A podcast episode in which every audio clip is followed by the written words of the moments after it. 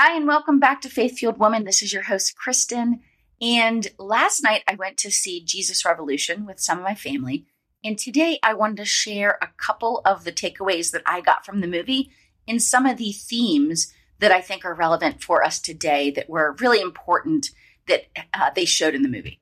Hi, beautiful friend, and welcome to Faith Fueled Woman. I want to ask you are you ready to accept the invitation we've been given to step into the adventure of pursuing God and what He has for us? Hi, I'm Kristin. I am an encourager.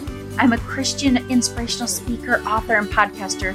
I help women grow in their faith, purpose, and business so they can have lasting legacy and impact in their homes and in the world. If you want to partner with God to design your life to be less hurried, less stressed, be more excited, and feel alive in your purpose and commitment to God and your family, this is the podcasting community for you. All right, let's jump right in. So, Jesus Revolution is a movie that just recently came out, or at least in my area recently came out, and it's playing at least for this week. I don't know how much longer it will play. It'll, you know, probably be determined on how well it does, and in different areas, it'll play different lengths of time. That being said, the movie is by the same producers that made the movie, I Can Only Imagine, and it is basically taking place from, I think it's about 1968 to 1972 and it is really where there was the beginning of a revival in America or the US. And one of the places that some of that started was in California at Calvary Chapel. And so that's sort of the setup. But the really, I guess the first thing to share with you about the movie is it starts off with a very small church, right, which ends up being Calvary Chapel, with a pastor who's at least middle age or older.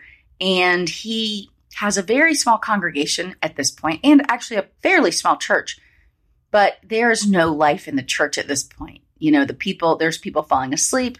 They don't have many young people going to the services and things like that. So that's sort of the stage. It's a time when hippies and that and what they stood for was very popular at the time. So, anyways, you fast forward through the movie, and a young Christian who, you know, has longer hair. He's a hippie. You know, he even says, Yeah, people say I'm trying to look like Jesus, shows up and talks to this pastor and convinces him that it's his job to connect with the hippies and to welcome them into church because they're seeking the truth in all the other places, but they haven't actually learned the truth of God. And so it's it was a good movie. We really liked it. And of course it's based on a true story. So it's it limits it to those years and then it gives a summary at the end of sort of what happened for the rest of the people's lives, like the main pastors and things like that. So here is what I noticed that I thought was really important. What were the themes or the takeaways I had from the movie that I think are really relevant to us as Christians today? The first was is that God used people in the movie to do a couple things.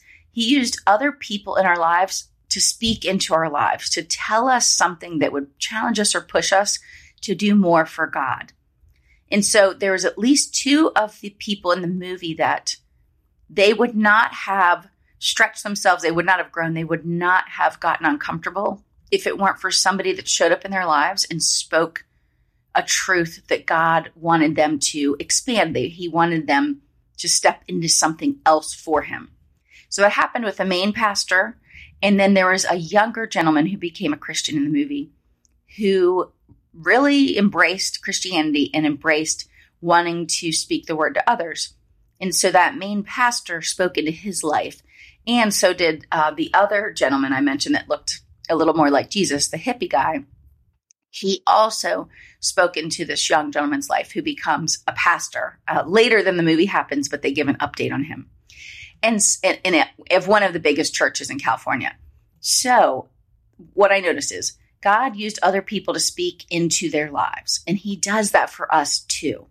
The second was that God used other people to share what they're seeing or to share with us the potential they see in us. So pe- they were planting seeds in people throughout the movie. God does that, and we are expected to do that to speak to people and behind their backs about the good they're doing or the potential we see in them, where they're going, what's the vision for their life that we can see based on what they're doing now, even if they're not there, whether from maturity or age or experience yet. I think that's really important to remember. And I think it's important to see that God so much works through uh, through people, right? To reinforce, to help us see something maybe more clearly. And sometimes it's people we know, and sometimes it's people that come into our lives. So I think that it's important to pay attention and to notice. And also to be responsible for how we're speaking into other people. As they say, words have the power of life or death. So we have to be careful to use them for life or life giving affirmations. Another thing or theme that I noticed in the movie is God uses us when we're willing to do a couple things. One is open our hearts beyond where we're at. For instance, let's say in the movie, the main pastor, right, the, the primary pastor, he's judging the people that they're calling hippies because he doesn't understand them. You know, they're walking around barefooted and, you know, they're outside most of the time, you know, some of them on drugs. And so he's just doesn't get it. So he's closed off from it. So we have to first be open, willing to open our hearts to stuff we don't understand because it comes down to people, loving people, regardless if we understand them or not. The second is we have to allow our hearts to be changed by God. Throughout our lives, it's a journey, and He will keep working on us for wherever we're stuck or wherever we need to open up more or have a change of heart. So I think it's important to remember that. The third is we have to be willing to be uncomfortable for God. What does that mean? Well, this pastor in the movie, he had an older congregation and it wasn't a big congregation. And when he finally was willing to open his doors to anyone, including these young, uh, you know, young adults or high school kids who were going along with the hippie movement or anyone else. He was allowing anyone into his doors, opening the church to everyone as is asked of us. But when he did that, everyone was uncomfortable. The people that used to go or went to church there and some left. The pastor was uncomfortable. He had to walk through that discomfort to show up in a bigger way for God. So we have to be willing to get uncomfortable. Actually, I remember a story from one of Mark Batterson's books that he was traveling for work and he was in the airport. And it was during a time where they were praying throughout the day at certain times. I don't know if it was Lent or what, what it was for. But he said when he had been at um, back at home, you know, at his church or coffee shop, he would, you know, they would stop and pray certain times during the day. Well, he was traveling and he almost said, Well, gosh, I'm in an airport. It's busy. I'm not going to stop and kneel down and pray. And then he thought, Oh my gosh, it's my ego that's stopping me. What does that say to God? So he was uncomfortable for that moment and he, you know, net, he knelt down and he prayed. And he said, Oh my gosh, in that moment, I almost kind of disregarded it. And then he realized it's because he felt slightly uncomfortable because he had to go through the discomfort to realize the praying and the commitment he had made during this time of prayer was more important than his dis- his temporary discomfort. God, I thought that was so good. Another theme I saw in the movie that I it really just stood out to me was if we want to see God move, we have to be open, like I mentioned, inviting, welcoming, non-judging. We have to be ready to speak to other people. We have to be ready to just listen to the promptings that God gives us. And we just have to be willing to be in environments and situations that maybe we're not used to because God will use us in those times. He will use us in those places. And I actually had a really interesting podcast interview with a guest. Uh, it was maybe a month or two ago. It was about healing ourselves so that we can show up as our best for God.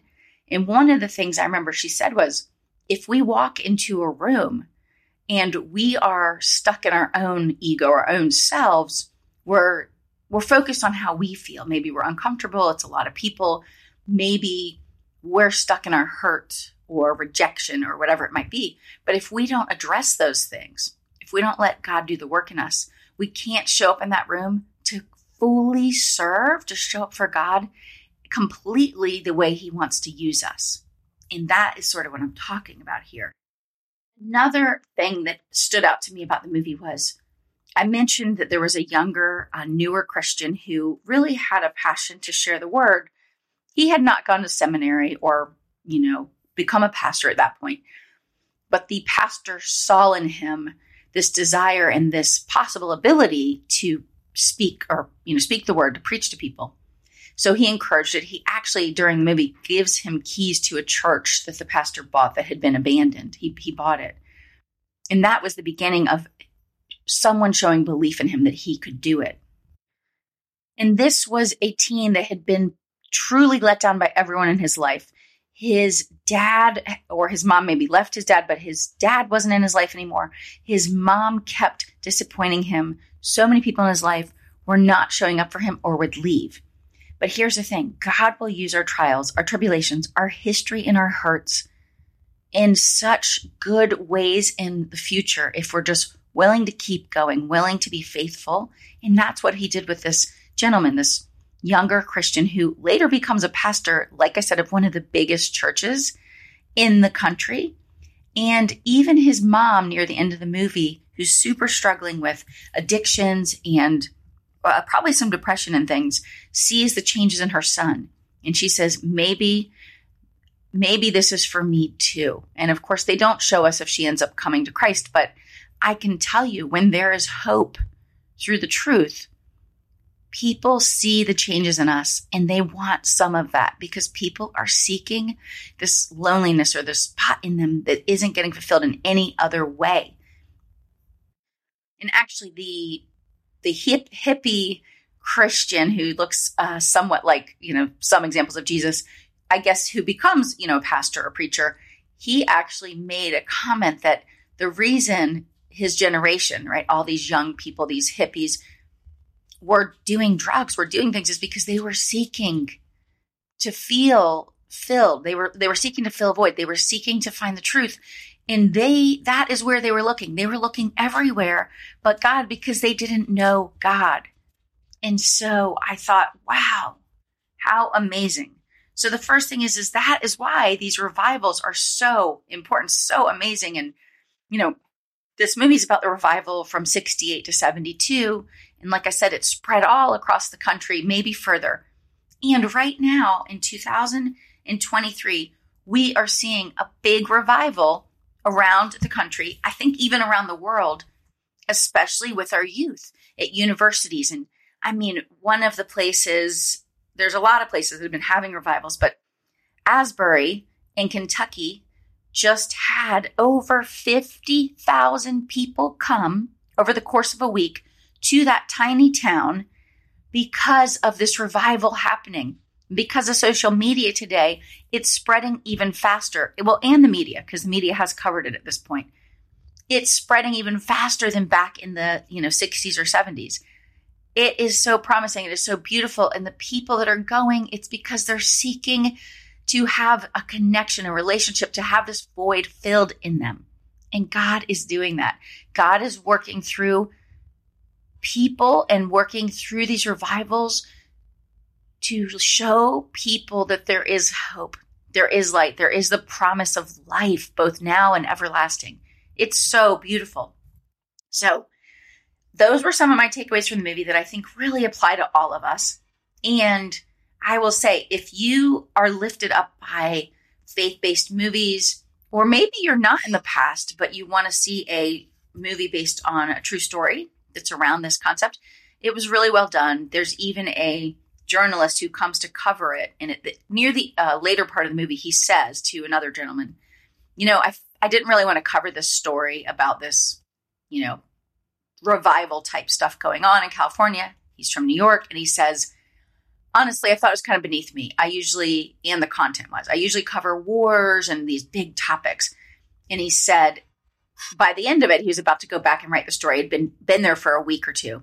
He said, "Now I'm not so sure because what I saw in that tent was hope and love, and it was like a family." He said, "I hope I'm not wrong, but I think this might be more important than everything else I've ever covered."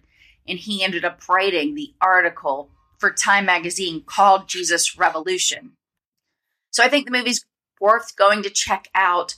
But even if you don't see the movie, I hope some of these insights or takeaways just remind us all that how we show up in the world and how we're we're open-hearted and open-minded to the people we interact with makes all the difference because that's how Jesus walked the earth. That's the example he gave us. And that is what is expected of us as well. Thanks again for listening. And if you would like to be encouraged and lifted up, I have a seven day encouragement challenge. If you'd like to sign up, go to faithfueledwoman.com and just enter your email address, and you will be sent seven days of Christian encouragement and inspiration to your inbox. Thanks again for listening to Faith Fueled Woman. If you enjoyed the show, we would love it if you would share it with a friend. And if you would leave us a rating and review on Apple Podcasts because it helps us get discovered by more people to spread more hope in the world. Thanks again for listening in.